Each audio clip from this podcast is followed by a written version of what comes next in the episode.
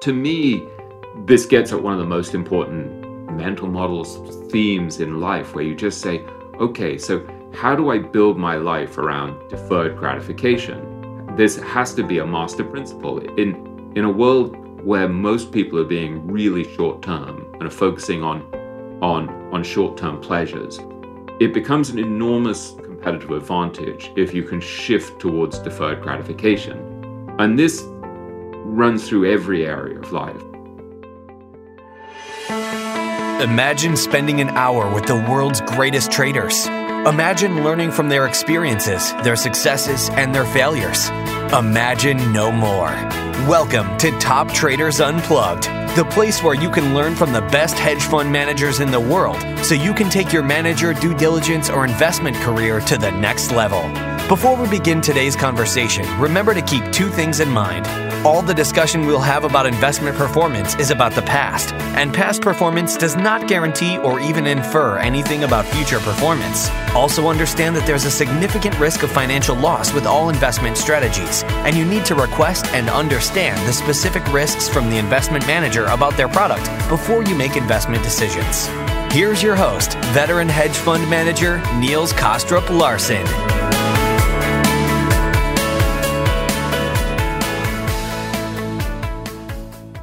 Hey everyone, welcome to another edition of Top Traders Unplugged, where today I'm joined by William Green, the author of one of the best books I have ever read called Richer, Wiser, Happier, which really is a fitting title for what the book is all about. So, first off, William, thanks so much for joining me today. I really look forward to our conversation. How are you doing? How are things where you are? I, am great. I'm happy to be here with you. As I said to you before, I'm a little sleepy because I have a 20 year old guitar playing, mandolin playing, singing daughter who's home from college and managed to wake me up in the night. So so uh, it's a, it's a contest between the, the coffee and, and and my sleepiness. So, but I'm I'm delighted to be here with you. Thanks for having me. Fantastic, excellent.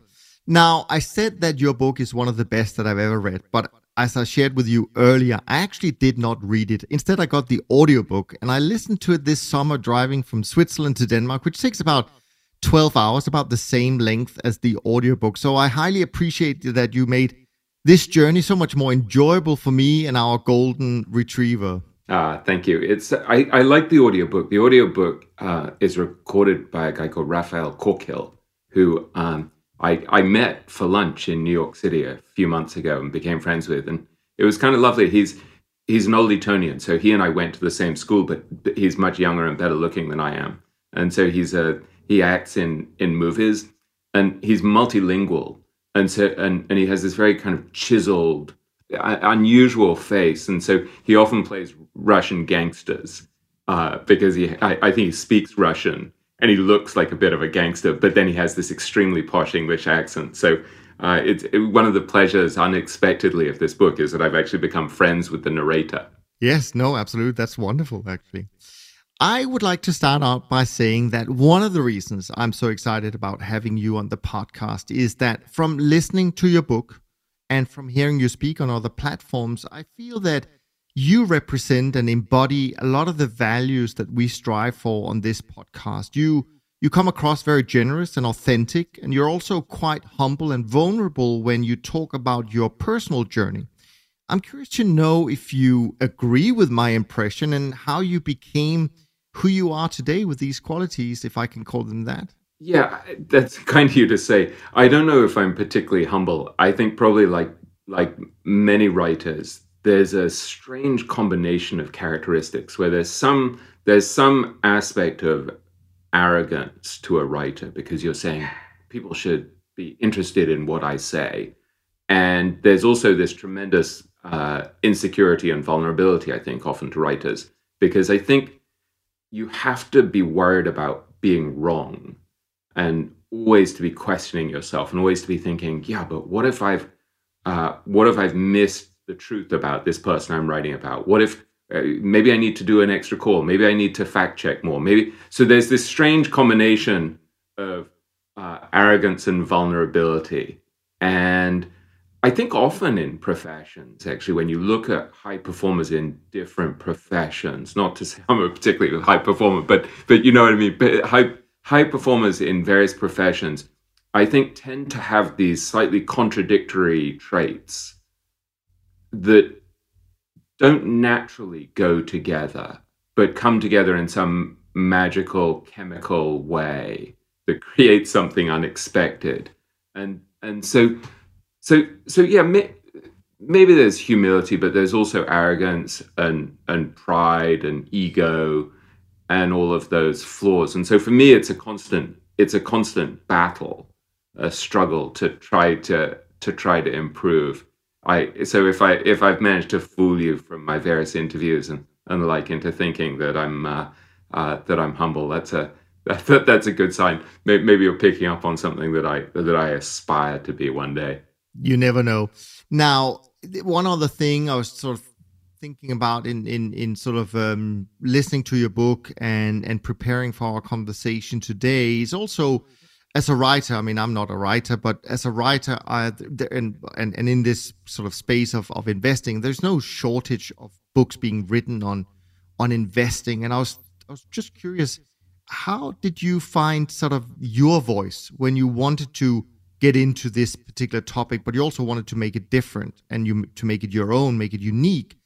What kind of process did that sort of take in terms of getting to how you write today? It was a very long process for me, this book. I, I wrote it over about four or five years, and it was based on interviews that I've done over the last 25 years. And so I'd ruminated on all of these interviews for many years. And then when I started to write this book, I I kind of went crazy and interviewed more than 40 people for the book and in some cases would spend 2 days, 5 days with a person I was writing about. So it was pretty it was pretty intense. And so I was all in. I, I had written stuff before. I'd written for magazines a lot and I'd, I'd edited magazines and I'd, I'd ghost written books and I'd collaborated on books. But this one was in some ways, I was going to say my big break, but that sounds, that sounds sort of facile. It, it, kind of silly, but it felt this one felt like the stakes were the highest they had ever been. This was the first time where I was really flying solo, doing my own thing. And so I had total possession over the over the project and I wanted it to be really true to who I am. And I'm pretty idiosyncratic. And so I have these strange interests in things like philosophy and spirituality and literature and the like and I see them as being very connected to investing. And so one of the stresses internally and probably externally was is anyone going to be interested in these things that actually interest me? It seems pretty strange to write about morality and uh, ethics and how to deal with uncertainty and the fact that everything is changing and yet we have to um, we have to make decisions about an unknowable future. And and and for me to look at that from a through a buddhist lens and say well this is really interesting because the buddhists have been talking for thousands of years about the fact that everything changes and that's related to the market.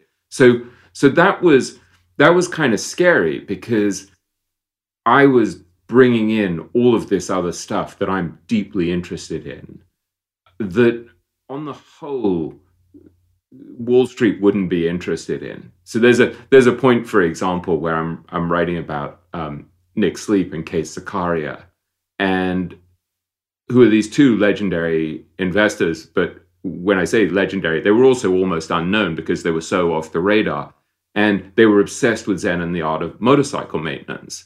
And so that for me is a perfect example of something where I can go deep on these fairly philosophical questions and say, look, it's it's it's related to um, to investing. But as I said, kind of jokingly in the book, most Wall Street investors are not interested in mystical mumbo jumbo about motorcycles, which is what that book is about. And so I was writing about these things that were very true to me.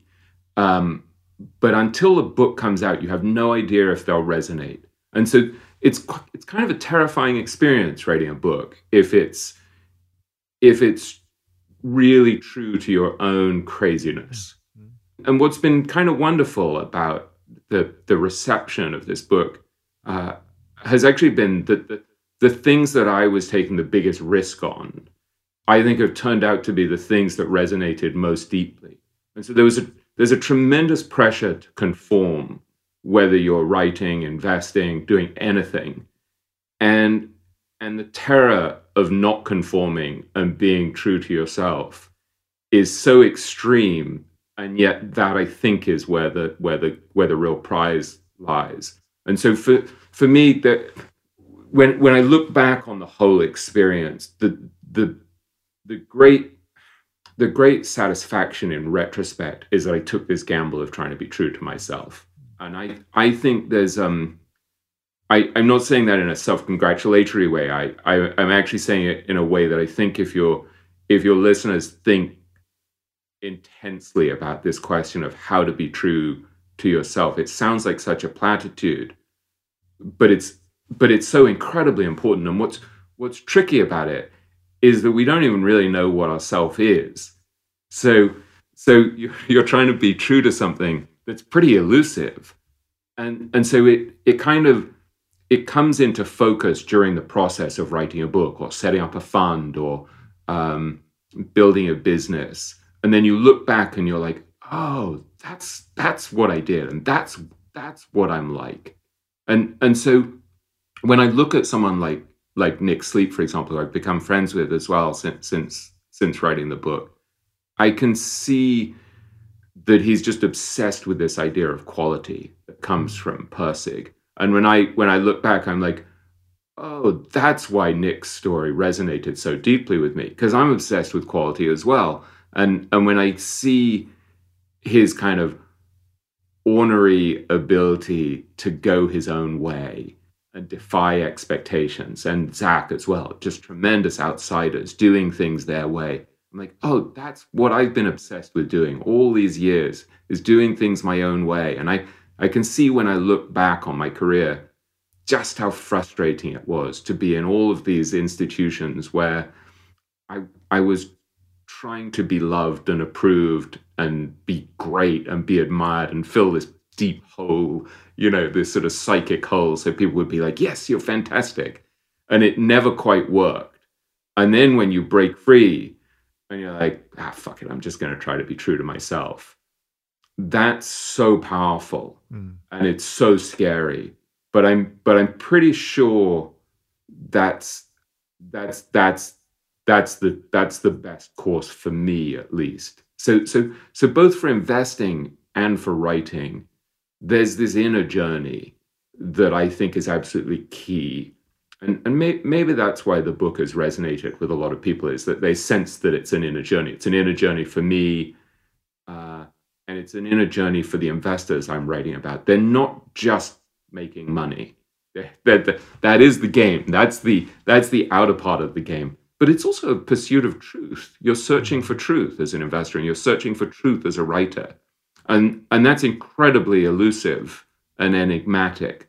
But both of these things, writing and investing, are a, are a quest for truth in a very murky and uncertain and changing world where we don't really know much.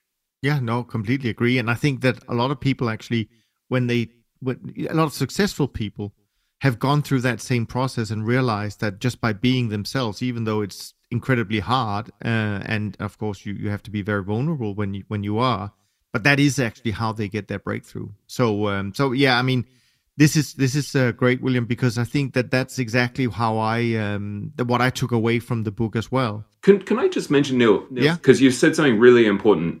There's a beautiful phrase from Josh Waitzkin, who I admire a lot, who who wrote this great book, The Art of Learning, and who's a uh, been an athlete and a chess champion and a coach to hedge fund managers. And he talks. I, I think I I stole this phrase once from an interview that he he did with with Tim Ferriss he talks about unobstructed self expression. And that's a really beautiful and important concept. You, what you're looking for at the, at the highest levels of, of any profession, I think, is unobstructed self expression. And so your, your craziness and your eccentricity and your weird skills have to somehow be part of your success. You can't um, you can't play somebody else's game and really reach the highest level, I think, because you feel misaligned in some way. So, so there's an element of there, there is this element of the inner journey where you're looking to get to a point where you're like, ah, oh, that's who I am, and and to structure your business or your your fund or your or your writing career or whatever it is in a way that's that's truly aligned with who you are in a in an unobstructed way is a very profoundly important thing. And it's difficult because it changes as well. Who who you are changes your circumstances change. And so it's not a it's not a static thing where it's like great i figured it out. It's constantly changing and so you're always slightly uneasy.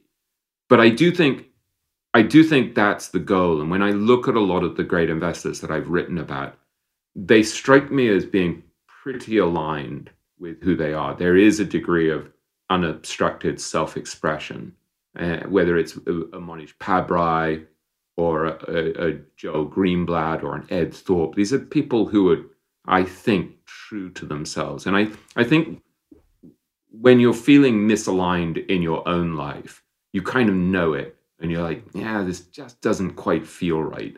And that's that's actually that's a pretty helpful feeling because it pushes you. It's so uncomfortable that it pushes you to say, "Nah, this isn't working. What, what am I going to do to change things up so I actually am more aligned with with who I am?"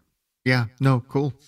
I'm going to stay a little bit with the process before we dive into the book, although we are going to talk about your latest book, Richer Wiser Happier, of course. And as I said before, I encourage everyone to get a copy of it and maybe an extra one for someone you care about. Um, but I want to start a slightly different place. I mean, I can only imagine that with so many years of interacting with the world's lead investors, spending countless hours uh, and days, uh, even over many decades in their company, you could have written a much longer book. And to get a glimpse into how your mind works, perhaps you could start out by talking a little bit about maybe some of the people, maybe some of the stories that you did not put into the book, and how you decide whether to include something or whether to leave it out. Yeah, there was a lot of pain involved in leaving certain things out because if if you get deeply inside someone's head and deeply inside someone's life who you're you've been interviewing either over years or over days or over many hours you feel slightly guilty. There's almost like this sense of betrayal at not writing about them at length. And to some degree, it was just impossible because I take so long over everything because I'm so obsessive about both the reporting and the writing that I simply couldn't go deep on everything. And and so that was kind of painful. So at a certain point, I just for for example, someone like Bill Miller, who I've spent probably 90 hours or so interviewing over the last 20 something years, and who was the most successful mutual fund manager of his generation, has an extraordinary history and an incredible mind. I, I write about him in multiple places, and he's in the epilogue of the book, which is kind of a, a very important position to be in. So he so he plays an important role. But I I wish I had written an entire chapter about him. And at a certain point, I just thought I have so much that if I really go write a big chapter about Bill, it's going to take me five months. And my editor is going to kill me because I'm already two years late on this book and I just can't do it. And I'm going to save some stuff for the next book. And that was how I justified it emotionally to myself because it is kind of torture to have amazing material and not be able to use it. Excuse me. On the other hand, what I re- what I really was doing was when I was writing this book saying I'm I'm not I'm not going to save anything for another book. I'm going to do this as if this is the last thing that I ever do, and I'm going to put heart and soul into it. And so then what I kept doing so so in a way it's like a, a, a, psychological trick that you're playing on yourself to say well i will do another book and i'll be able to do more on this subject this subject and this subject so so people also like jeff gundlach who's the king of bonds who i spent probably three hours or so doing this amazing interview, I give him like one sentence or two sentences in the book. And so I had to also say, okay, I'll come back to that. He's a very, very interesting guy. curious guy. But partly what I kept doing because because there was so much time I spent on my own working on this book. So you're really thinking deeply. It's kind of like this strange monastic life where you're just constantly thinking about about what you're writing and the people you're writing about. So partly what I kept doing is saying, what's the eye of the eye of the bullseye here? So if I had, say, 30 hours of interviews with someone it's hundreds of pages of notes or i mean and then books by them or about them or all of their shareholder letters or just enormous amounts of material and you would look at this stuff and it's pretty overwhelming and my mind's pretty scattered and so so you take so i would write these enormous outlines where i'm trying to figure out this goes here this goes here but then you're thinking okay what's the what's the eye of the eye of the bullseye if i if i if I'm writing about, say, Charlie Munger, what's the single most important thing that people need to know about Munger? Or what's what's the single most important thing that people need to know about um, Sir John Templeton? And so that that for me was a very useful organizing principle or strategy. That sense of just going for the true essence of something, because otherwise it just becomes overwhelming. And and so so I did that with pretty much every chapter. Every chapter has probably an anchor character in it who's the main character, but then there are often other characters who I'm working in. And sometimes I I I mean I write about someone like Michael Price, who's one of the great value investors of all time. Again, a paragraph. Hmm. And so you're or or Peter Lynch, who I interviewed 20 years ago, or Jeff Vinik, who I interviewed, who was the the I, I, think when he was about 33, was managing the Fidelity Magellan Fund, which is the biggest mutual fund in the world. I had I had an amazing interview with him many years ago, and I'm and I'm just taking a, a few paragraphs, and, and all I'm doing is saying, look, it it it it connects to what I'm writing about Will Danoff, who's who's now probably the the uh, you know one of the giants of Fidelity. And so when I was looking back, I'd be like, God, this is crazy. I have like I have interviews over the last 20 years with Peter Lynch, who was the giant from Fidelity, talking about what he learned from his boss, who was the founder of Fidelity, Ned Johnson. Then I have the next generation, the, the Jeff Vinik, who ran the Magellan Fund, who was like a giant of that generation. And then I have Will Danoff and Joel Tillinghast, who are the, the giants of the, the, the who of the last 20 or 30 years there. So I would have what is that four generations of fidelity giants and you'd have to think what can i actually include so that that sifting process is is torture but I, I, I wonder if it's the same with an investor where you you you have to say well yeah there are 3700 stocks or whatever in the us and and and i only need to own 10 of them or five of them or 25 of them or something so there's always this sifting process always this process of getting getting to the essence and kind of purifying. I, I, had a discussion with a friend of mine a few weeks ago, a very good hedge fund manager called Josh Tarasoff, and um, we were talking about Alibaba, and and and he's half Chinese, and I was saying, you know, do you do you uh, do you own any Chinese stocks? And and he was like, no, no, and he he said at a certain point, he, he said he had owned Alibaba a few years ago, and he said at a certain point he was he was in this group of people that were discussing Chinese stocks, and he realized this is really difficult, and I only need to own ten or maybe twelve stocks. I don't, I don't need this. It's I, I, and and so and I thought that was a really interesting piece of self discipline to be able to stick with the thing that for him was the eye of the eye of the bullseye.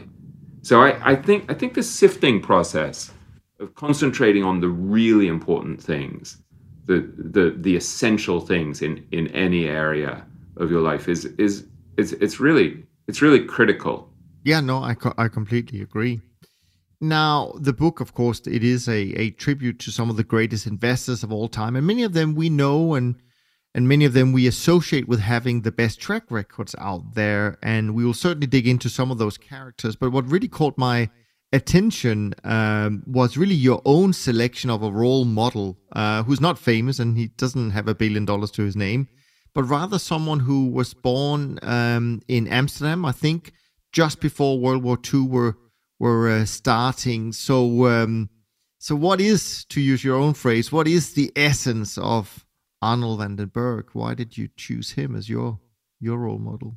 Yeah, when when I started work on the book, I had I had I'd interviewed Arnold for a previous book that I'd written, the the Great Minds of Investing, where I didn't have full control, and I'd become kind of mesmerized by him, and we talked a lot. And when I wrote my book proposal, uh, which I sent to Scribner, which is a, a famous old imprint of Simon and Schuster, and it's where people like Hemingway and F. Scott Fitzgerald wrote. I I knew that Arnold was going to be a key character, and he and Mohnish Pabrai were the very first people I went to interview when I was working on the book.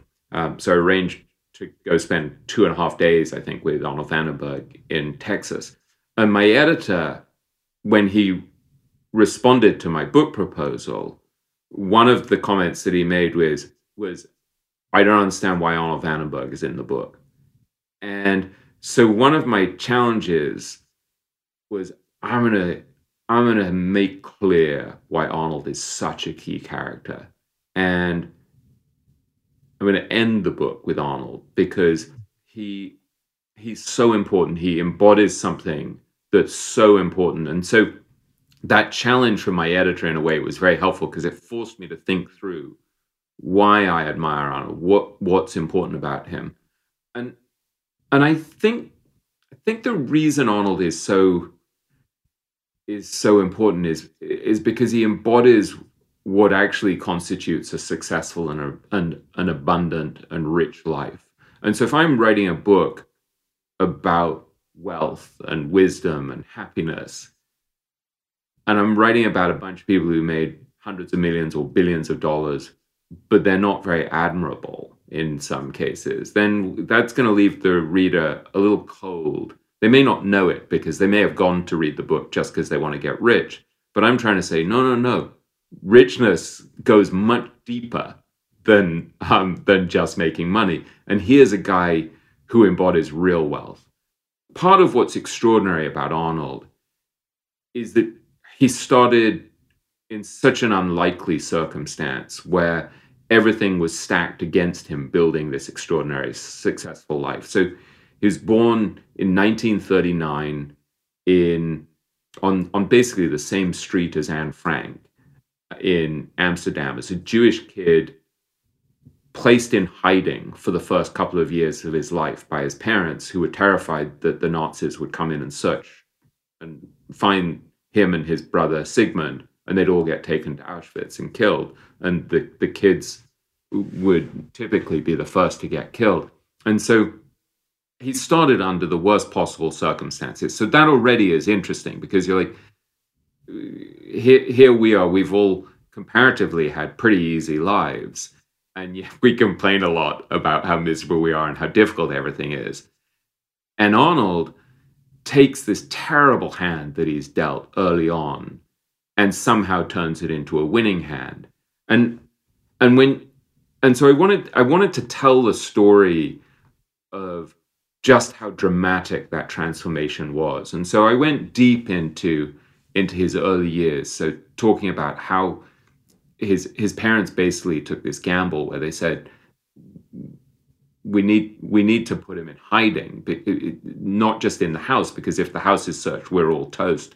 And so they contact the the Dutch underground, and a girl who's a total stranger, a 17 year old girl, um, who I name in the book, took him at risk of her own life and her parents' lives across the country to an orphanage uh, in in the countryside where he was hidden for the next four years. So he basically spends four years in this orphanage where he's virtually starving, and so they thought that he probably had malnutrition because he ate so poorly in these critical years of his life and may have damaged his brain.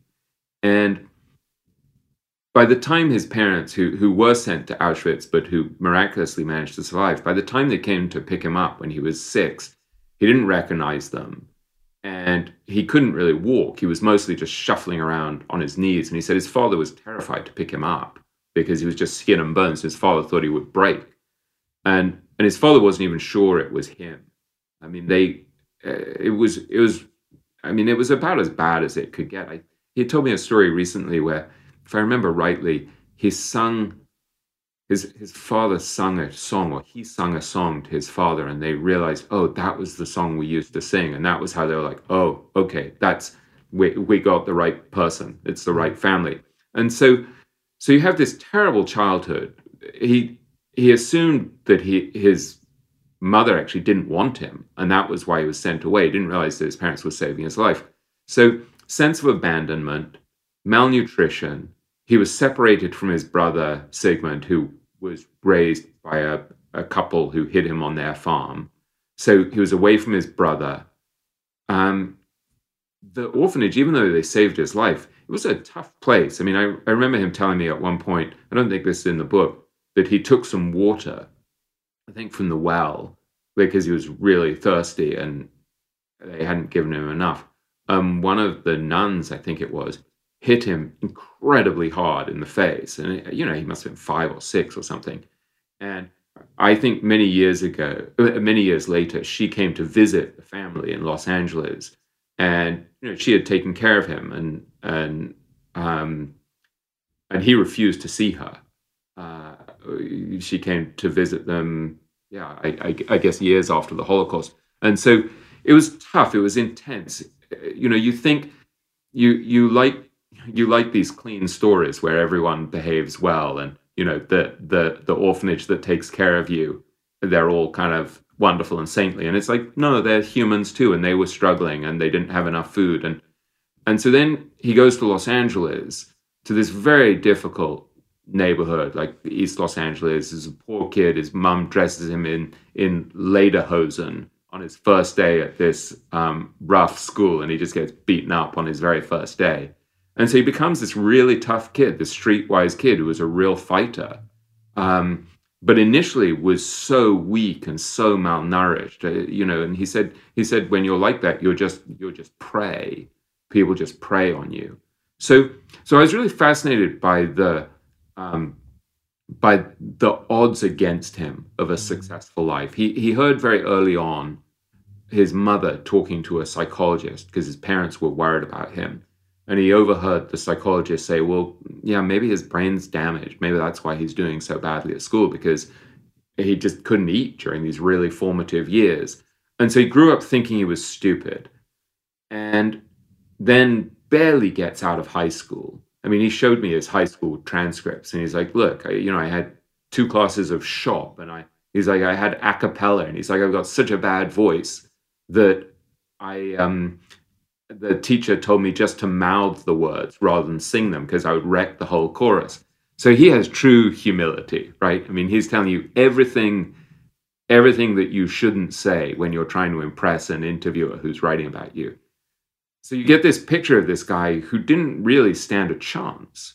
And and then he marries his high school sweetheart and she runs off with another man. So he's totally brokenhearted, he's depressed, he's full of rage against the Nazis He's full of rage against his parents because, again, these stories are not simple. And so his father, who is a very honorable, very noble, very truthful man who survived Auschwitz and had a great sense of, of um, ethics, was also violent and used to hit him.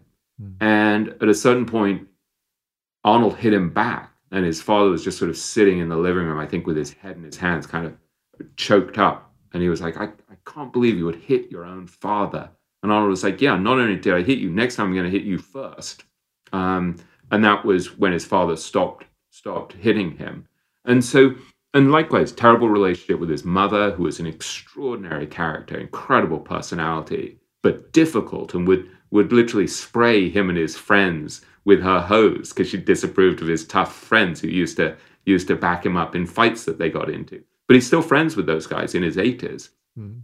So I was really fascinated by this story because if you if you think about if you think about many of the great investors, they were handed their success to some degree. They went they went to Wharton or Columbia Business School or Harvard Business School or whatever. They were bright. Maybe they had loving parents. Maybe maybe they had you know a brother who was smarter than them or something, and they had a, a, a you know a chip on their shoulder or whatever, or, you know something that drove them. Who knows?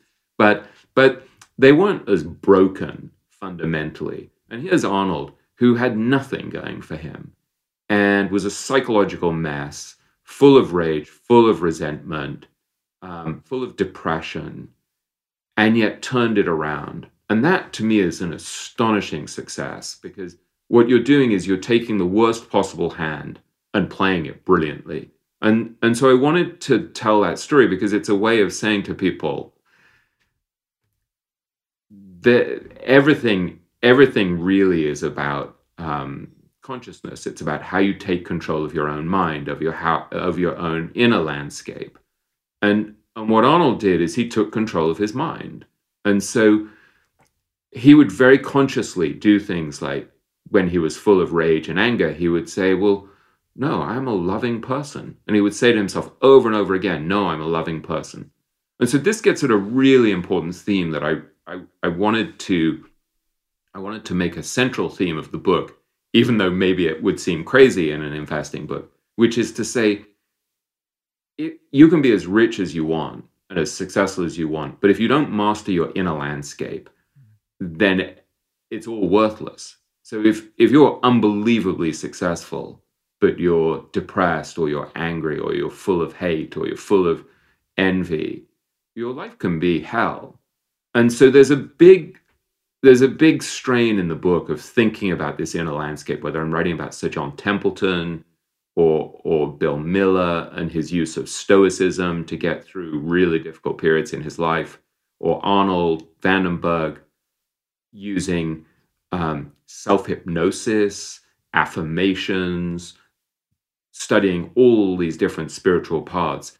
That that to me is really critical because I was trying to explain if you want a rich life, don't just focus on the outer stuff. It's got there's got to be more to this game. There's got to be this this inner triumph.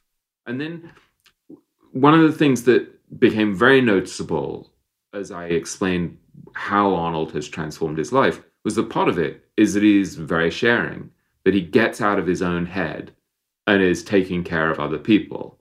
And and I was having a conversation with Nick Sleep a couple of weeks ago, and he, you know, who does an enormous amount for philanthropy, and he was saying much the same thing because he's he's very involved in in helping people with depression uh, or, or, who are suicidal. You know, he's uh, one of the philanthropists that that he's involved with is is helping those people, and and he's talking about he was talking to me about the importance of getting out of your own head when you're when you're miserable and helping other people. That weirdly is the path to, to your own salvation. And I see that with Arnold. I see part of part of Arnold's happiness is that what he's focused on the whole time is helping other people. And and so I wanted also to to give that sense of of what the recipe is for a, a rich and successful life and that that that a key part of it is yeah, A, you've got to get control over your thoughts and emotions, which Arnold did brilliantly. But B, there's got to be this element of service, of something beyond your own ego. And that that to me is a really profound truth in life. There's a there's a there's a beautiful uh, there's a beautiful teaching in Kabbalah, which is this this sort of ancient form of wisdom that, that, that I've studied for probably the last 13 years or so, where they they talk about how we we naturally have what what the Kabbalists would call the desire to receive for the self alone, right? It's me, me, me. How am I going to make money for me? How am I going to get a bigger house? How am I going to get my new kitchen? How am I going to get a, a, a Tesla or whatever? And what the Kabbalists say is that you you take this desire to receive for the self alone, and your trajectory over the course of your lifetime is to transform that desire into the desire to receive for the sake of sharing. And so you still you still want all those blessings. You still want a nice house. You still want financial independence. You still want a beautiful family and good relationships and health and all of those things. But it's to share. Mm-hmm. And that's a that's such a profoundly important lesson to me. And and in some ways, Arnold became a way for me to to kind of uh, explore that theme because I I I think I think there's nothing more important. That that's our journey. I think is to transform the desire for the self alone into the desire to receive for the sake of sharing. And it sounds like a platitude, but I think like most true things, they're pretty simple. Hmm. And when I see someone like Arnold, who's now in his 80s, I'm like, oh, he did it. He actually transformed his selfishness, his rage, his depression, his self doubt into being loving, kind, sharing, decent, honest.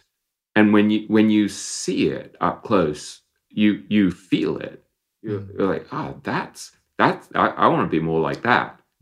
And and so that that's a it's a very long-winded uh, answer to your question, but I I think you want to find a find a role model in life who who embodies so, so, sort of the best of what you want to be, not just because it's not the it's not just the money. I mean, Arnold. I talked to him a few weeks ago, and he was he was gearing up to celebrate his fiftieth wedding anniversary with his wife, who he loves, and uh, and he he works with his son Scott, and and I see their interactions. I see how much Scott and he love each other, and one of the things that was so moving to me when I was working on the book was I, I, I, I was sitting in Arnold's office in Austin where we spent a couple of days together, and he starts going through all of these old clipping folders that he's got, you know, of, of old articles about Scott, who's now president of the, their investment firm, and and there are these pictures from when Scott was a kid, and he was a little vulnerable kid who who then became a shot put champion and and he became a shot put champion because um, Arnold hypnotized him and coached him and and transformed his mind. And he took this little vulnerable, weak uh, kid physically and emotionally and transformed him. And and I remember Scott sort of saying to me, "Yeah, I'm the only person whose dad used to tuck him in at night when he was 18." You know, because he would hypnotize him at night before he went to bed. And as Arnold's looking at these old clippings about Scott, he really starts choking up. And I could see from all these all these years back just how much pride and joy he took in this kid. And, and, and what was really extraordinary that I, I, don't really talk about often is is that you know Scott um, was was the child from a previous marriage of of his mother's, and so Arnold, who had been raised in an orphanage, takes in this kid who wasn't biologically his kid and loved him so much. And you know to see to see someone um you know to see that relationship where that was that was a relationship by choice. It wasn't biology.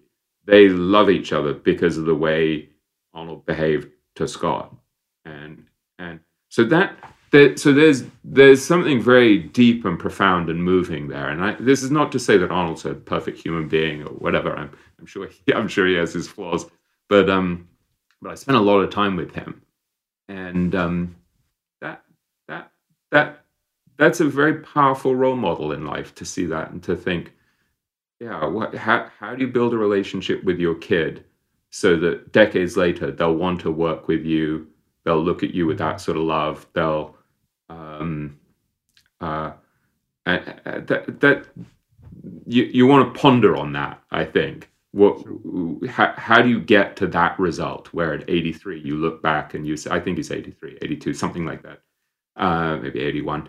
You look back and you and you have those relationships. Um, you you have so so many people admire you and look have have been helped by you and and and so so that's why I ended the book with him. And and and he's not he's not intellectually brilliant. Uh, he's smart, but he's not intellectually brilliant. Um, he's not the richest person in the book. Doesn't have his private plane. Doesn't have his yacht. But there's there's deep deep success there. Yeah, no, I think that's lovely, and I I'm, i appreciate you taking time to uh, go into that level of, of depth because also it doesn't just talk about sort of the fact that you chose him, but I think it also goes just to give people a glimpse of that this is a book that is much more about investing, and we'll we'll come to that.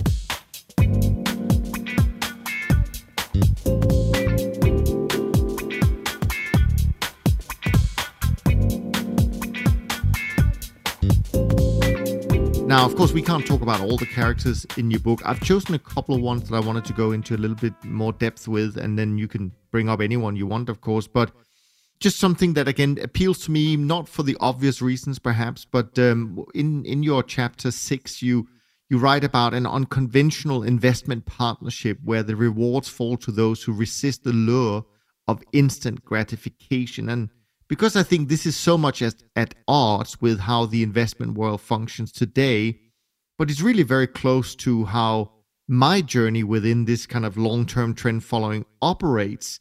I would love if you could talk about sort of Nick Sleep and Qais Zakaria and then Nomad Fund and, and, and just just sort of the, their story uh, and and some of the things that you've kind of taken away from from that.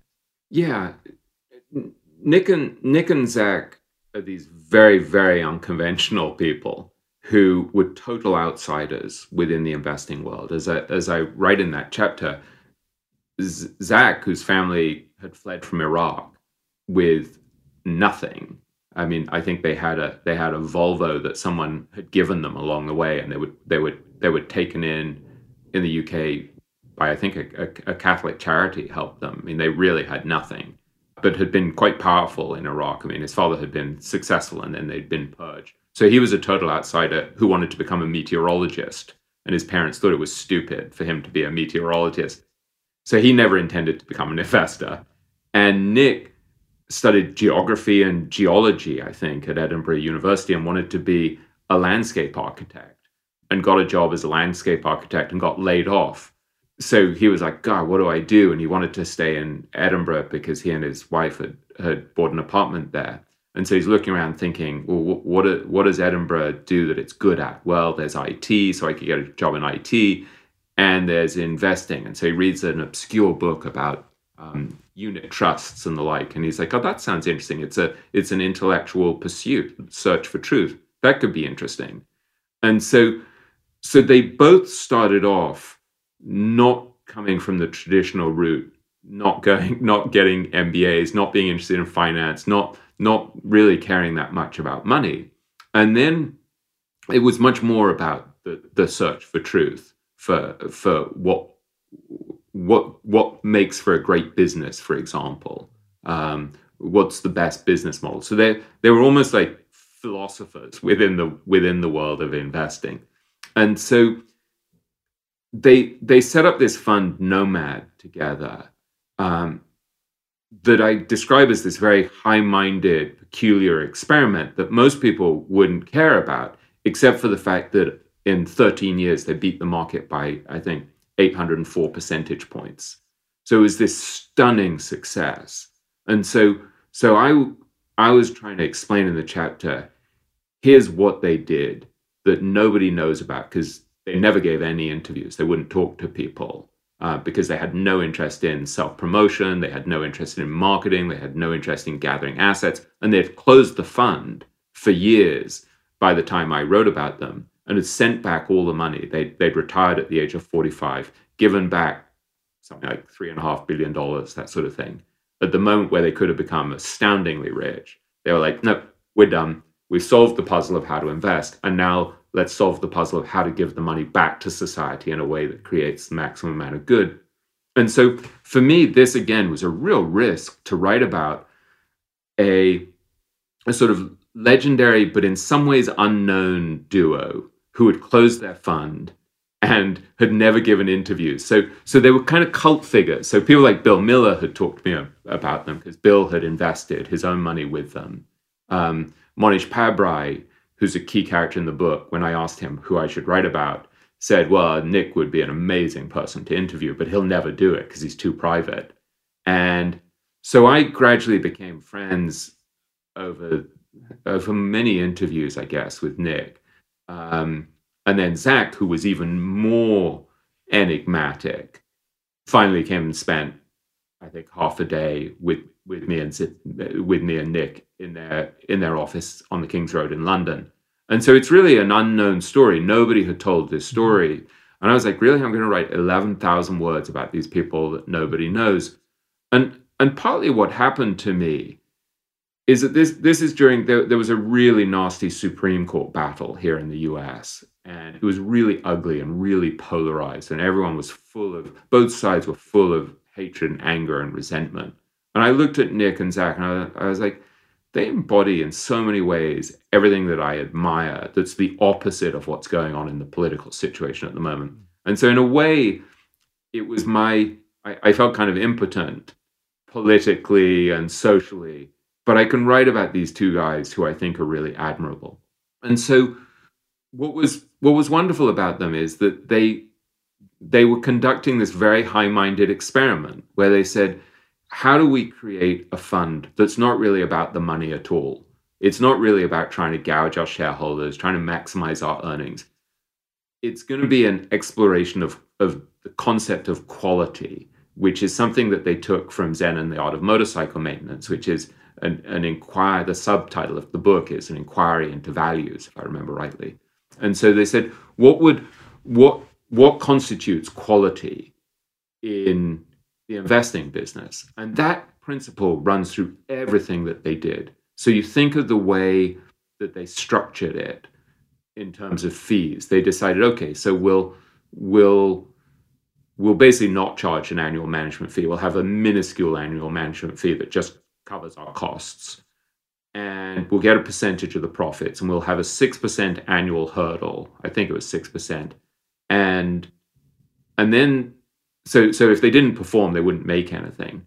And then at a certain point, they were like, now we'll change that. But instead of changing it to be better for them, they changed it to be worse for them.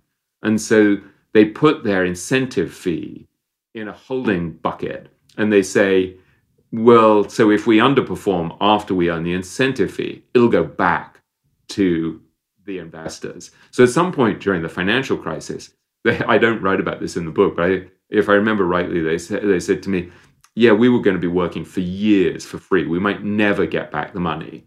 And and they were like, we kind of liked that. That was kind of great. Like there, there was something really profoundly contrarian and outsidery about them that they actually they enjoyed the intellectual experiment of of running a fund that was not about the money. And they had the same approach, the same obsession with quality when it came to looking at businesses. So they said, what really constitutes a high quality business? And so they look at all of these different business models and they end up deciding, well, there's one that's better than all of the others. And what they concluded is they, they describe it as scale economies shared. And this for me was a real revelation where I was writing where I was writing this chapter. I'm like, ah, that's what it's all about. And, and Mohnish Pabrai once said to me, he, he read an early draft of the book, and he said, the three most important words in the book are scale economies shared. And Mohnish, who's the, the star of the first chapter of the book, actually changed the way he invested after reading this chapter on Nick and Zach, which is an extraordinary thing because he, he realized that he'd been doing it wrong and that, that there's stuff they understood. And, and so the scale economy shared model, in many ways, is embodied by Costco, where Costco was always criticized by Wall Street because their margins were really low. They weren't maximizing their profits. What they were doing is they were giving an incredible deal to their customers and I think they would mark things up by 14% or something like that. Like they would never go above that. And so as they became more and more efficient and got these economies of scale because they became bigger and more successful, instead of using that success and profitability to line their own pockets, they would share those economies of scale with their customers to give them a better and better deal. And there's something really profound about that, because if you think of what we were talking about before with Arnold van den Berg, that he embodied this Kabbalistic principle that you transform the desire to receive for the sake uh, for this for the self alone into the desire to receive for the sake of sharing. In a sense, a company like Costco was also tapping into this principle. They're like, yeah, the more we receive, the more we're going to share. And so this becomes so to to me, this is a really beautiful example of the way that these principles run through different areas of life. So you can see actually that instead of Costco's size becoming an anchor and it becoming mediocre as it became bigger, its size became a really powerful asset because it built in this aspect of sharing, of, of giving back the, the, the, the gains of its scale to its customers. And so then when Amazon came along, Nick and Zach look at Amazon and they're like, they, they see um, Amazon Prime and they say, oh, wait a second. So Amazon Prime, they're going to give you free delivery of your stuff. And they're going to keep adding these other things. Like they kept adding, you know, free photos, free storage of your, uh, sorry, free storage of your photos, free TV, free movies.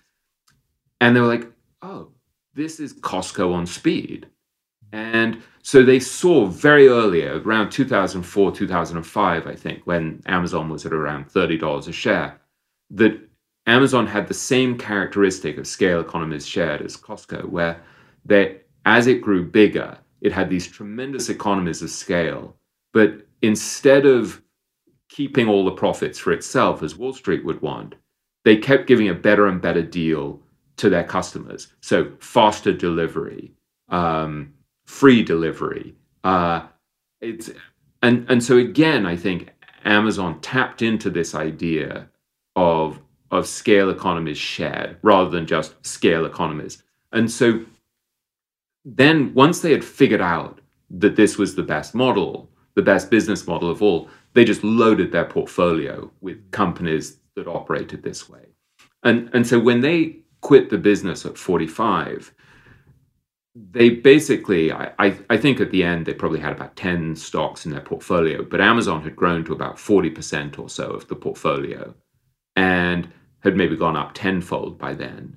A lot of their investors had quit along the way because they were appalled at this company that was sort of out of favor a lot of the time, like in 2008, 2009, when it was getting crushed. They were like, really? You're going to put more than 20% in, the, in this one stock? and they just had the courage of their convictions mm. to keep betting on quality and and after they quit the business I, I i interviewed nick about his portfolio and basically he he had almost everything just in three stocks which was amazon costco and berkshire hathaway and berkshire hathaway also if you look at something like geico within it is a scale economy shared model and so there are aspects of uh, there there are also aspects of the culture of Berkshire that they love because it's it's so long term. It's not looking just to please Wall Street in the short term. And when I talked to Nick again recently, those are still the three biggest stocks in his portfolio. So something like Costco, he's probably owned for more than 18 years, Amazon for more than 16 years.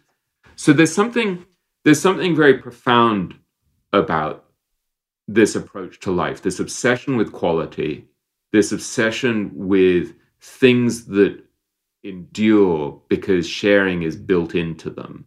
And so those companies like Costco and Amazon embody deferred gratification in some way because they weren't trying to screw their customers in the short term by maximizing their own profits. And so much to Wall Street's irritation, they were like, no, no, we'll we're investing for the long term in things that will pay off many years for now, many years from now. And Nick and Zach were doing the same thing in the way they approached investing. They were saying, well, we're not going to gouge our, our clients. We're going to set it up so that when we, if we were sitting, they, they very consciously thought about this. They said, if we were sitting on a, on a porch at the age of 80 or 75 or whatever with our customer uh, with a former client of, of our hedge fund and we were having a glass of, of wine, would we look back and think, wow, we really treated you in a fair and equitable way? And when I talked to Nick a couple of weeks ago, he he was saying to me he thinks in exactly the same way about the philanthropy that he's doing. He said he said I want to look back in 20 years and think, did I do that right? Did I did I do it? Did I give away the money in a in a wise, far sighted, long term way that created maximum benefit for society in the long term. And so, to me, this gets at one of the most important mental models, themes in life, where you just say, okay, so how do I build my life around deferred gratification? This has to be a master principle. In in a world where most people are being really short term and are focusing on on on short term pleasures it becomes an enormous competitive advantage if you can shift towards deferred gratification. And this runs through every area of life. And so uh, for, for me i'm kind of gluttonous and i'm addicted to sugar at the moment and chocolate. And i can see that it's, it's you know that's these instant hits of energy that you want that's not deferred gratification and at the same time I try not to eat in the morning because it's like it's pushing myself through intermittent fasting to to just delay a bit. So there's this there's this battle within myself over food, which I'm not very good at controlling, to try to defer gratification. Very easy for me to to defer gratification with alcohol, drugs, things like that. Like I, you know, I, I like wine, but it's not a challenge for me not to drink. Exercise, again, perfect example of deferred gratification. How do you how do you push yourself to be in discomfort or pain now because it'll benefit you over the long term? So again i, I you know grudgingly i force myself to get on a on a peloton bike in my in my basement ne- next to my next to my washing machine and dryer. So so it's called the the the tour de laundry room in our family. And and so again it's an exercise in deferred gratification think about saving think about investing think about living within your means these are all forms of deferred gratification where you're sacrificing the pleasure now for a greater pleasure down the road. And so that was the topic that when when when I think of the eye of the eye of the bullseye, when I mm-hmm. think about Nick and Zach, oh, it's a story about deferred gratification. It's this idiosyncratic partnership where everything is built on on saying when I look back at the end of my life, will I think I did that right? Whereas most of us are thinking, give me the extra peanut butter uh, cup and chocolate chip cookie, and you, you know, and and Nick said very eloquently that most of the things that we get wrong in life, most of the mistakes we make, are because we're chasing after the short term hit of energy. So once you understand a principle like that, if you deeply internalize it, you can actually build your life around it. And, and so at least now, even though I'm failing constantly on the food front, at least I know that's the battle. And, and, and one of the things that fascinates me, because I read in a fairly diverse and scattered way, is that this question of deferred gratification goes back thousands of years. So if, if you if you look at the book of Genesis, it's literally you have um, Esau, if I remember rightly, selling his birthright for a bowl of lentil soup.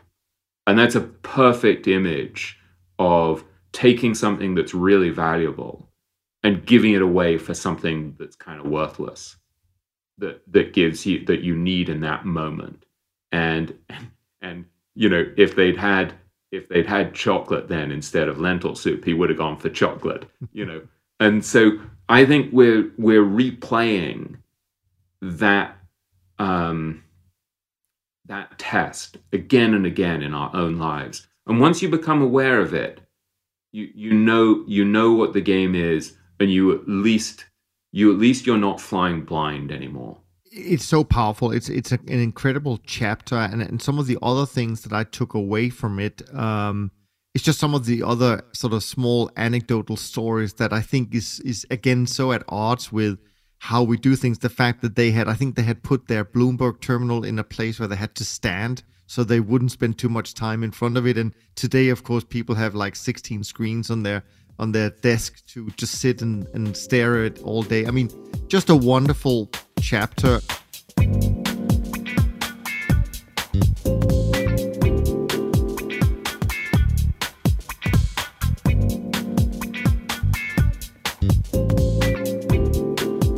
Mentioned earlier that there are some people who feature in your book as sort of main characters, and then a few people who get some mentions. And and from memory here, I think the next person that I wanted to to ask you about it in a little bit more detail. I, know we are already spend more than an hour talking about these things, but it's re- it's Guy Spier. He also comes across uh, from what I read and also what I've heard you talk about um, as a really fascinating uh, individual who also do things that you would normally not necessarily expect from someone in in this uh, in this world, um, but it kind of goes to some of the same values. So, if if you don't mind, tell a little bit about Guy Spier and and and uh, yeah, yeah, just whatever you pick from his story. Guy is an old friend of mine, and we were at Oxford together, but I, I, I don't really remember him well from Oxford. He was a couple of years above me, and I think I slightly resented him because he was kind of good looking and and and and um, charming, and I I, I I I don't know. I think I think any, any anyone who looked um, looked better than me and was dating beautiful women, I was like, ah, I dislike this guy on uh, you know uh, on principle. And then we met in New York a few years later and became close friends. And I've been in, an investor in his fund, the Aquamarine Fund, for more than 20 years. And I helped him work on his memoir, The Education of a Value Investor. And I and I still help him, albeit much less than in the past, on his annual um, shareholder letter, um, which partly just gives me an excuse to spend time with him. And so I've observed Guy very closely over more than 20 years. And in a sense, the thing the thing that made us close, I think, was working on his book, because that gave me that I, I was more or less living with him in Zurich. At, at the time I was just moving, I think, from London to New York. And my son was still at boarding school in England. And so I would go to Zurich on maybe a Sunday night and then would spend a few days with Guy. And then I would go back to London and I would maybe see my son. And, you know, it was a bit crazy. I was doing this for for week after week and we were sprinting to finish his book. And so it was a sometimes when you're in the trenches with someone at a very high stress moment, you see them really deeply and that that relationship that you build a bond that that's pretty unbreakable hopefully and and and I think Guy was at a vulnerable stage there because he was he was coming up against this really intense book deadline and he wasn't finished with the book and he'd worked on a manuscript previously with another writer and I came in and and he he's not born to write he's very very clever and he speaks beautifully but writing was harder for him. Hmm. And so I came in when he was struggling and he was kind of almost broken at that point by just the intensity of having to write a book on deadline while write while while managing a hedge fund. And and I think part of the closeness that we got is because I kind of picked him up at a vulnerable moment and helped drag him over the finish line. And and one of the reasons why it was so memorable for me is so and I was going through a lot as well. I I I had um, been living in London for years, and I I'd been running the European, Middle Eastern, and African editions of Time um, as the editor, and then I got laid off, and then I went to work at this other um, job as a journalist that I kind of hated, and so I kind of quit and started writing books and was ghostwriting books, and then and then I was like, this isn't working living in London. I'm going to go to New York. And I went back to live in New York, which is where my wife and kids had, uh, um, had grown up. And so it was this kind of weirdly tumultuous period for me where everything in my life was in transition.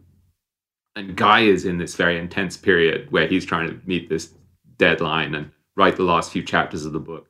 And so we end up spending a lot of time together in his house in Zurich and and and elsewhere as well. He would put me up in a in a hotel where we would work together. In uh, uh, we even we even did some of it in in in Greenwich, Connecticut. We stayed in a beautiful hotel together there, and so it was a very intense and personal experience. And one of the most memorable things for me was that I I could see the guy wasn't looking to promote himself in a conventional sense. He he was exploring all of the ways in which he'd made mistakes and had screwed up and had been tempted by the um, the sort of the, the greedier casino aspect of Wall Street, where people would say to him, "You you got to raise more assets. You got to have a bigger fund. And you why why aren't you as famous as Bill Ackman when Uh, you were at Harvard Business School together, and and and Guy would write incredibly honestly about things like feeling jealous of Bill Ackman, and people don't usually do that when they're writing books about themselves. And you know, usually you would write about how brilliant you are and how wise you are. And here's Guy saying, "Yeah, I was jealous of this guy, and I got." Um, he he writes very honestly about this experience early in his career where he he went to work at a firm DH Blair that he realized was kind of like the firm in The Wolf of Wall Street, and he kind of totally tarnished his reputation. And Guy had come top of his class in economics at Oxford and was brilliant guy, and um, suddenly finds himself persona non grata because he's he he seems unethical if he's gotten to work for this firm, and so he talks very honestly about then discovering Buffett and realizing, oh, there's this other way to do things that's that's that's honest and honorable and long term and and ethical. And so in a sense it's a it's a it's a story about going from darkness to light. And there was a beautiful moment while we were working on the book where we, we would we would sit in his living room uh, sorry, at his dining room table often, and um, and I, you know I'm kind of nuts, so I would like have the Zohar, which is like this ancient kind of Aramaic text, and we'd read a bit of it, and then we'd chat about it, and then we'd be like drinking lots of cappuccino from his superb La Marzocco machine that he'd imported specially from Florence, I think, and then and and then we'd be like, okay, let's work, and so so we would get into these kind of deep discussions because we'd kind of been primed by the fact that we were talking about these spiritual issues, for example, and what life was about. And I was going through this tumultuous period, and he was in an intense period himself. And that's reflected in what we were writing because it's very raw and it's very honest. And there's a there was a beautiful moment where we we walked into the kitchen next to that dining room to get yet more cappuccino and yet more Lindt chocolate and um, and and he was really excited by what we were doing, and he said, "I don't care if this book destroys my reputation. I just want to give an honest accounting of who I am." I thought, what an extraordinary thing that is to have somebody who's so committed to telling the truth about who they are that they are prepared to take the reputational risk. And that had a huge impact on me. And so to, to go back to the very, almost the very start of our conversation where you were talking about things like humility and candor and be, trying to be honest and stuff like that that's partly because i saw i saw guy over the years and i thought oh so wait so you can actually be truthful? You you don't need to be spinning. Hmm. You you can actually expose your your dirty underwear in public and say yeah this is who i am and and um there's something extraordinarily liberating about trying not to lie and spin. And I, I, I could see it. I, I interviewed Ray Dalio a, a week or so ago, um, and uh, and one of one of my feelings as I was interviewing him is, oh, that's what it's like to be obsessed with radical truthfulness and radical transparency. That he's not having to there's not this delay where he's thinking about how to lie and how to spin. Mm. And I see that with Guy as well, where Guy is like, it, it, he's just going to tell you what he thinks. And I see it with Mohnish Pabrai, who's a very close friend of Guy's, um, and, and kind of an important figure in my book, that they're telling the truth. And you see it with Arnold as well, that he's. Arnold would say to me when I, when I was writing about him for the Great Minds Investing, he said, when I was fact checking, he said, I don't think you should include me in this book. I'm like, why not? And he's like, because my returns have not been good for the last few years. I'm having a terrible period and I'm out of favor and I've made these mistakes and I, I, I don't think I should be in the book. And so think of the, the, the power that comes from these people who are actually prepared to tell you the truth, tell you the thing that they should be concealing if it were just out of self interest. And there's again, there's a deep truth here where, just as we were talking before about the the the importance of transforming the desire to receive the self alone into the desire to receive for the sake of sharing, or the importance of deferring gratification in a world where everyone else or most people are going for instant gratification. There's another deep truth here where you're like, oh, if you're truthful um, and you're candid, it's very, very powerful. And this is something that I saw from Mohnish Pabrai as well, because Mohnish, Mohnish, who I write about in that first chapter of the book, is a is a great fan of this book, Power versus Force by David Hawkins, which again is a is about um, truthfulness at one level. It's a it's about certain certain types of behavior make you either go strong or weak, and so being truthful, being candid, not lying, not spinning, um,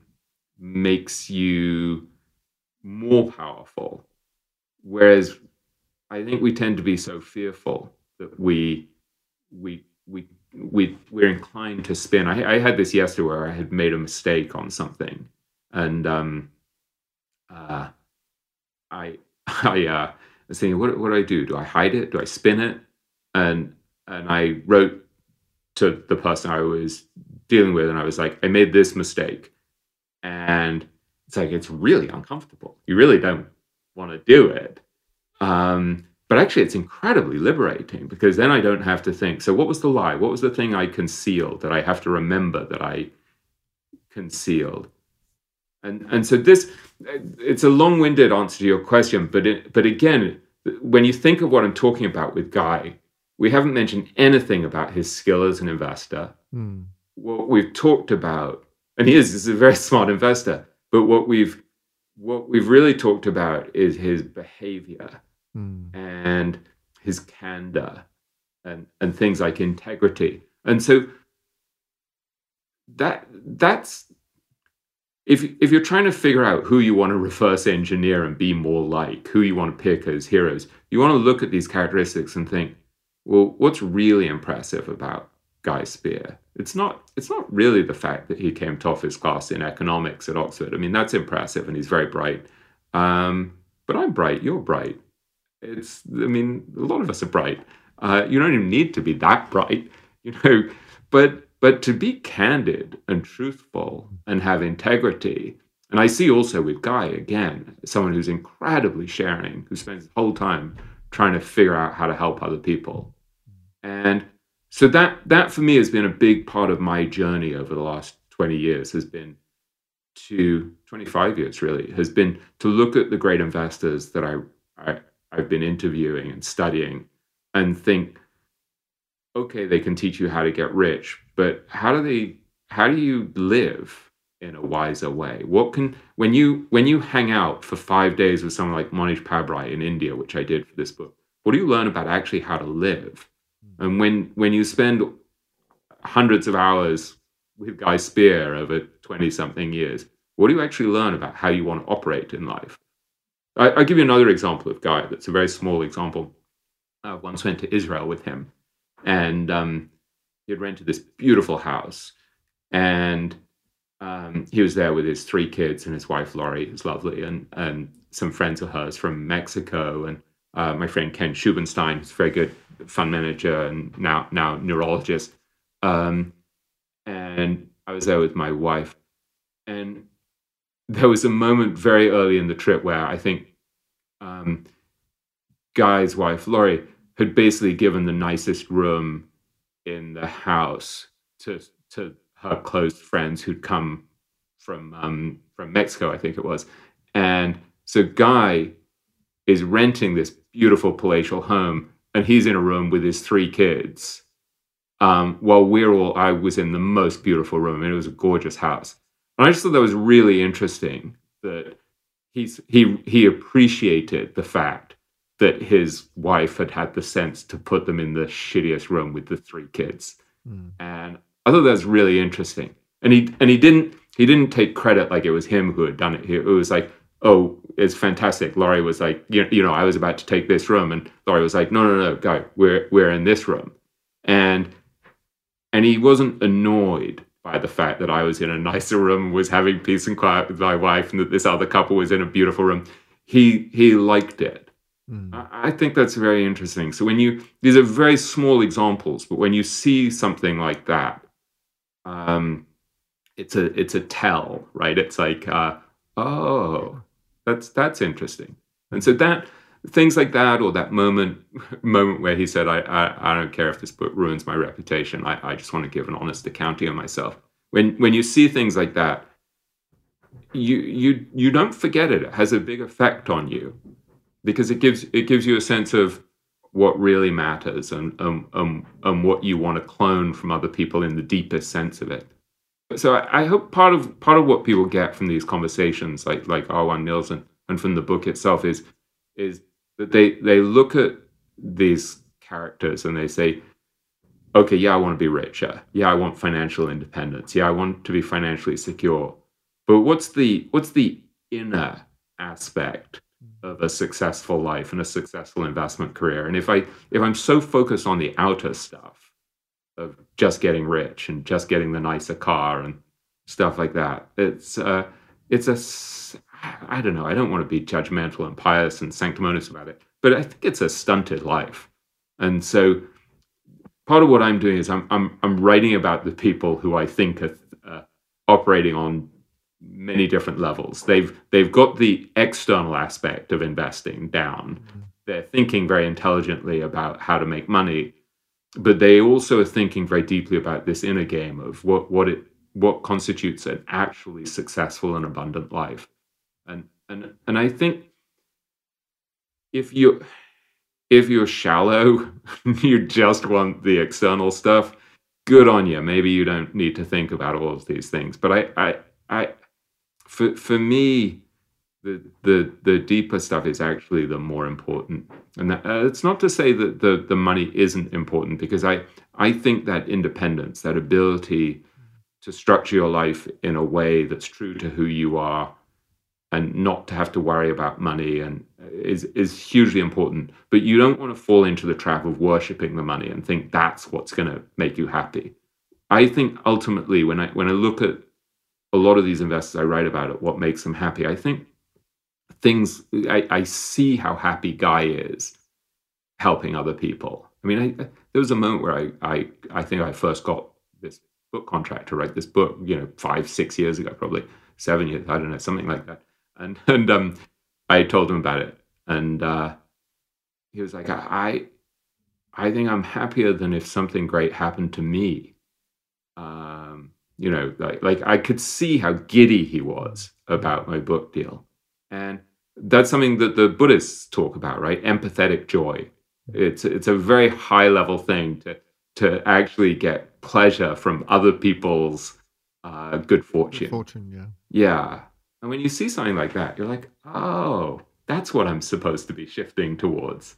Mm. So so yeah, just look look for these clues in the book about what really makes these people successful. And so, so uh, when when you look at someone like Nick and Zach, for example, uh, I, I, talk about the fact that it's a relationship built on kindness.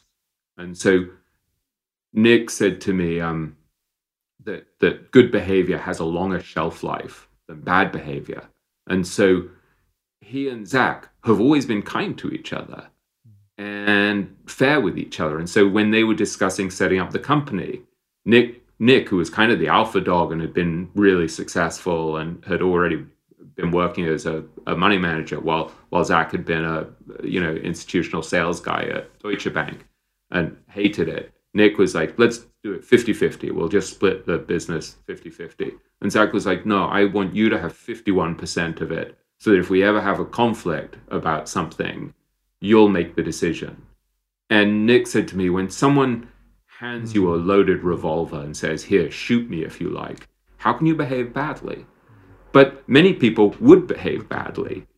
But they they decided that that was the way they would operate. And, I, and it was really striking to me that years after the fund closed, when I went to interview them, they still shared that office hmm. on the King's Road. And and and so if they had been screwing each other and taking advantage of each other, you know, maybe one of them would have got richer, but they wouldn't then be working they, they, they wouldn't then be sharing the same office all of these years later and still be friends. And and and so when you look back on hopefully a long life and you think, well, so I manage money in an equitable way. I treated my partner well. I have good relationships with my family, and I've given money away in a way that helps society in a long-term, thoughtful way. That's a successful life. Those those sort of um, the, those are those are not incidental side issues. That's that's like a key part of the game. And so so for me, the whole book, the whole project has been a kind of exploration of questions like that of what what what do I actually want to learn from someone like Nick Sleep or Zach or or Sir John Templeton or Mohnish Pabrai or Guy Spier? And so yeah, I, have probably become a better investor by studying all of these people. But I I hope that I'm kind of on the path to becoming a better person because of it, because I can see what works. And I, I, I think what's what's beautiful about studying great investors is because they're such pragmatists, because they're obsessed, as Munger would say, with he, he, he talks about I I observe what works and what doesn't work and why. So because they're pragmatists who are obsessed with what works, it's not like writing about Mother Teresa, where you're like, yeah, I'm never going to be Mother Teresa. You're writing about people who are who are great pragmatists, who are in the in the mud, dealing with running a business, um, investing money, trying to outwit the crowd, and yet they're really obsessed with these questions of morality, ethics, how to behave well, what what constitutes an abundant life, um, how to become more resilient, uh, how to deal with an unknowable future so, so they're they're a great filter um, for looking at all of these issues because because they're they're practical. They're not they're not just floating off into the ether, you know, reading philosophical and spiritual books. They're actually they're saying this works. Behave like this, hmm. and it works better. Behave ethically with your partner, and it actually works better. Um, don't screw your suppliers, as Charlie Munger would say. You know, like like he's like my my approach to life is is not zero sum game. I want everyone to benefit. And so they, they become an incredibly helpful model, I think, for, for how to operate in life. Yeah. No, I mean absolutely. It's it's fascinating. Um, I had a, a, few more people that uh, that I wanted to uh, sort of touch on, but I think we're going to be running out of time for that. But I do want to share with with uh, the audience uh, so uh, when they get the book and they dive in but some of the things that stood out to me again coming from the kind of the quant side of of the investment world but i found also the chapter with joel greenblatt and this whole concept of simplicity is the ultimate sophistication even though it's an it's an old quote but in my world that is the essence of what we do keeping it simple and as as you said earlier i mean you know finding the thing that worked you know, is probably less than a percent of the work we do to get to distill to that level. You know, I often say that it's like trial and terror when you do mm. research because you need to find all the things that doesn't work before you find the things that work. But someone like that, of course, you've mentioned Mohnish a few times. Eh, you know, fascinating uh, chapter, fascinating lessons that you take away from him. And another one that just stands out in again in my world is, of course, Howard Marks because this trend following is built on knowing what you don't know and the fact that history changes, everything is yeah, uncertain in in many ways and so again people should just go and and and find uh, some of those uh, nuggets in in your book but I do want to ask you a few sort of final questions as we start to uh, to to wind down. I mean, this is a book which and I think this is pretty clear now uh, from our conversation.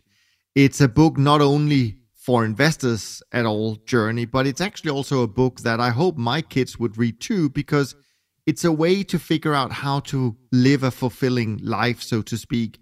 And um, and yeah, it's a book about not just uh, you know how to to make money for sure, but my final two questions is is, is they're a little bit selfish uh, mm. in in a way um, because as, as as we've talked about, I come from this world of um, systematic trend following. Mm. I have uh, and I'm currently working with one of the pioneers, but there are a few more pioneers who have these tremendous success and fascinating stories across four, four or five decades in in some cases. And I'm just curious whether you have ever because the type of investors you're describing are um, I wouldn't say they're all value investors. They're not necessarily value investors, but they are obviously not quant uh, as such based investors. But have you ever come across some of these other types of stories in your because you've interviewed, you've had access to so many people. Um, so I'm just curious about that. Yeah. I mean, as I was saying, I was interviewing Dalio a week or so ago, Yeah, sure. who's very much about man and machine, right? How do you combine man and Right. machine, Yeah. harness enormous amounts of computer power, and how do you systematize? How do you take ideas that I would say to some degree he intuits ideas Hmm. and then he systematizes them you know, uh, into principles. And Yeah. so, yeah, I I worried about this when I was writing the book that maybe I wasn't paying enough attention to that whole quant side.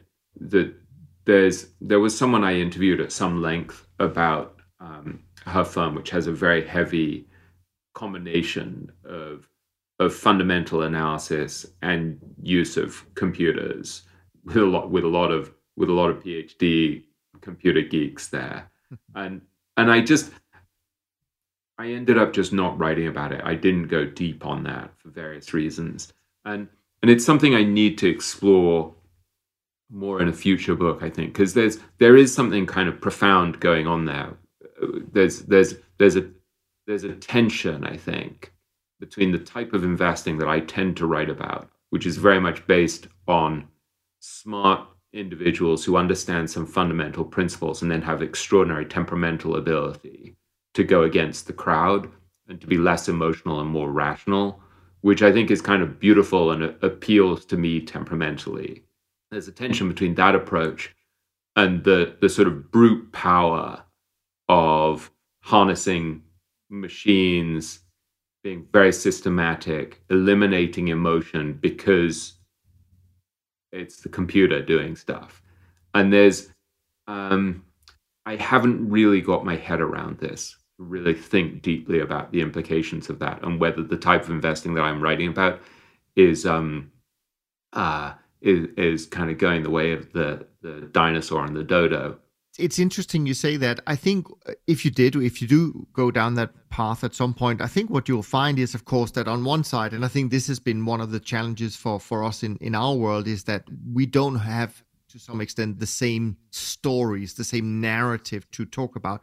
But I think actually what you would find is that there's a lot of commonality between some of those principles that we just put into a computer because we can Mm. and actually the way some of these investors that you've described so eloquently actually what they do just from themselves so to speak within themselves they they are not you know um, probably impulsive erratic people they are Mm. probably quite internally aligned and rules based in many ways so so that's one thing the fi- my final question for you william if i'm trying to kind of distill uh, down to again combining my my own experience and and and the stories we've talked about you know treating people fair don't overcharge on management fees just you know if your clients make money you should make money. A lot of the things that i've certainly experienced in in my career and the firm that i work for um but there's one thing that i think maybe above all binds a lot of these successful investors together, but it's something that is so hard uh, for for me and for us to kind of um, get new investors or potential investors to buy into, and that is this: how you become a long-term investor in a short-term world. That and and I actually think that that is there are probably other things, but I do think this long-termism is something that that kind of goes across all of the people you write about. That's at least how I remember your your Yeah. book. So I'm I'm fascinated by by how you can get people, even if you can demonstrate and show them, look at this 45 year track record. You should really just don't worry about the next two, three, five, 10, 15 years. But it's so hard to uh, to get people to buy into that. I think it's very difficult. It's it's difficult for us emotionally, temperamentally to be long term. Uh, We're we're all looking for that instant hit of, yeah. of energy from Esau's bowl of lentil soup right. that would now be, you know, popcorn or some uh, sugar charged thing or my 12th cup of coffee of the day. Um, so, so I think our, our wiring chemically um, pushes us to be short term. Um, and then there are a lot of pressures socially to be short term. So think of um, think of how it messes with your head when you hear that your neighbor or your idiot cousin or whoever it is has just made 25 times his money on Bitcoin or Tesla or stuff, and and you've been quietly and patiently trying to make your 10% a year or 12% a year or, or whatever it is, and trying to survive and not get knocked out of the game. Mm-hmm. So there's a lot of there's a lot of psychological pressure from seeing seeing people hit the jackpot and not focusing on the people who thought they were buying Tesla, but in fact were buying, you know, pets.com. So we're focusing on the survivors. We're focusing, you know, when I talk to you about Nick Sleep and Qais Zakaria, and they literally they have most of their money in three stocks, and it's Amazon, Costco, and Berkshire. There are plenty of people who put all their money in three stocks and lost mm. and wrecked their careers. And so it's very easy to get knocked off course by jealousy, envy, our own yearning to jump on bandwagons um, that are sort of speeding along, and everyone else is is kind of giddily shouting from on top of the bandwagon, "Look how well we're doing!" Mm. And so I think part of what you need is this ability to say, "Yeah, that's not the game I'm playing," and actually to have the courage and the self awareness and the patience and the understanding of your game to step back and say, yeah, great. I wish you well. Good luck. I hope your Bitcoin goes up another tenfold. But I'm not doing that because, or maybe I'm doing it with 2% of my portfolio or 1%, or it's part of my play portfolio, or it's part of my anti inflation portfolio, along with a bit of gold and, a, and my home and, and, you know, a couple of works of art or whatever uh, a bit of timber or whatever. But it's not, you know, you'll find someone who's putting 100% of their money in it or 200% of their money in it. And you're like, really? Well, maybe you'll do fantastically and maybe you'll become a billionaire or maybe you'll be ruined.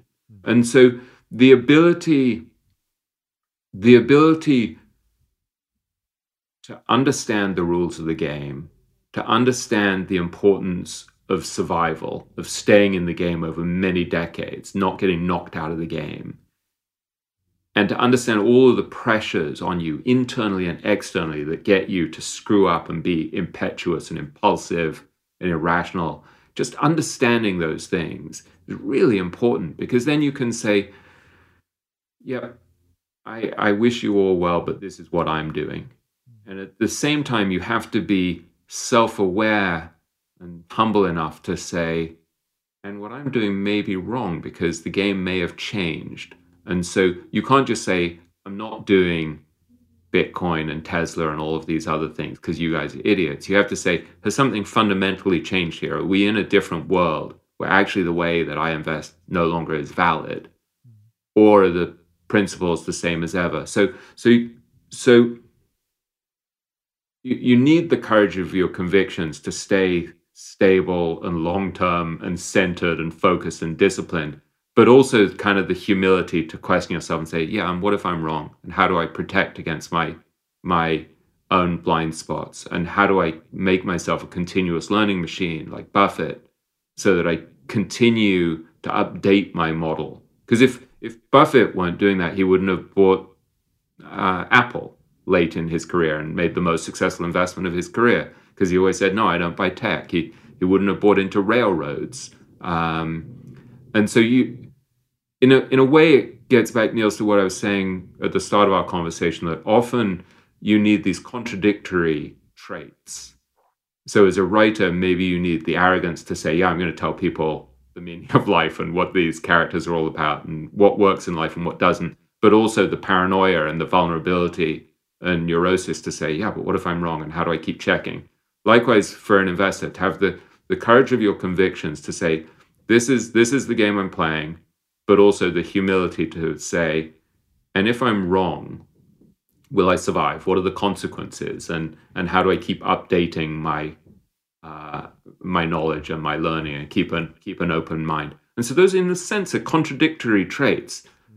So so it goes back. There's a beautiful line that I often quote from F. Scott Fitzgerald, where he talks about how the, the sign of a first-rate intelligence, and I'm, I'm garbling this quote, but the sign of a good intelligence is is is this ability to hold contradictory ideas in your mind, two contradictory ideas in your mind at once, while still managing to operate well. And and so I think that's helpful. This is this is one of the reasons why investing is so difficult is because there are all of these pressures to get knocked off your off off course, and because the game is changing because nothing stays the same. And I was quoting something to my daughter the other day. There's a, a guy called Iain McGilchrist, who's a very brilliant um, Scottish uh, neuroscientist and, and author, and he was he was doing a podcast interview. Someone was telling him why why there's going to be no afterlife and and why all these people are stupid. And McGilchrist said it behooves us to be more humble. And he was basically saying to this guy, "You don't know shit." Right. And it behooves us to be more humble because he was saying we don't even understand what matter really is. When we really go deep into understanding things like matter and consciousness, we realize that we don't understand anything. Our knowledge is so small. And so it behooves us to be humble to say, yeah, I think this is how the game works. Yeah, I think this is what I should do. Yeah, I think I should be long term. But what if I'm wrong? Mm. And, and how do I hedge against my own incompetence and my own blind spots and my own uh, arrogance and all of that? So, so, so it's a hard, it's a hard game. But, but this is what makes it fun, right? Is the fact that it's nuanced and endlessly complex and changing, and uh, and that it's both an outer game and an inner game, so that this this is this is why we can we can talk for so long about it. No, no, absolutely, and uh, and you're right. We could definitely continue, but I want to be respectful of of your time, William. This has really been amazing. We're gonna wrap up this uh, conversation, and I really can't thank you enough for being on the podcast for essentially condensing what you have learned over decades in the presence of some of these extraordinary people with me, with my audience it's been incredibly interesting to learn about your journey and the lessons that you've taken away from some of these people. And to all of you listening today, I hope that you were able to take something from today's conversation onto your own investment journey. And if you did, please share these episodes with your friends and colleagues and send us a comment to let us know what topics you want us to bring up in the upcoming conversations with industry leaders in the world of finance and investing. You can, of course, find links to William's work on the show notes page, so please make sure to check that out. And oh, by the way, I should say now for people who are listening on Spotify, you can now give rating and reviews on Spotify. So if you have a few extra minutes, we would be grateful for one of those. From me, Niels Kaastrup Larsen, thanks for listening, and I look forward to being back with you on the next episode of Top Traders Unplugged. And in the meantime, take care of yourself and take care of each other. Thanks for listening to Top Traders Unplugged. If you feel you learned something of value from today's episode, the best way to stay updated is to go on over to iTunes and subscribe to the show so that you'll be sure to get all the new episodes as they're released. We have some amazing guests lined up for you, and to ensure our show continues to grow, please leave us an honest rating and review in iTunes. It only takes a minute, and it's the best way to show us you love the podcast. We'll see you next time on Top Traders Unplugged.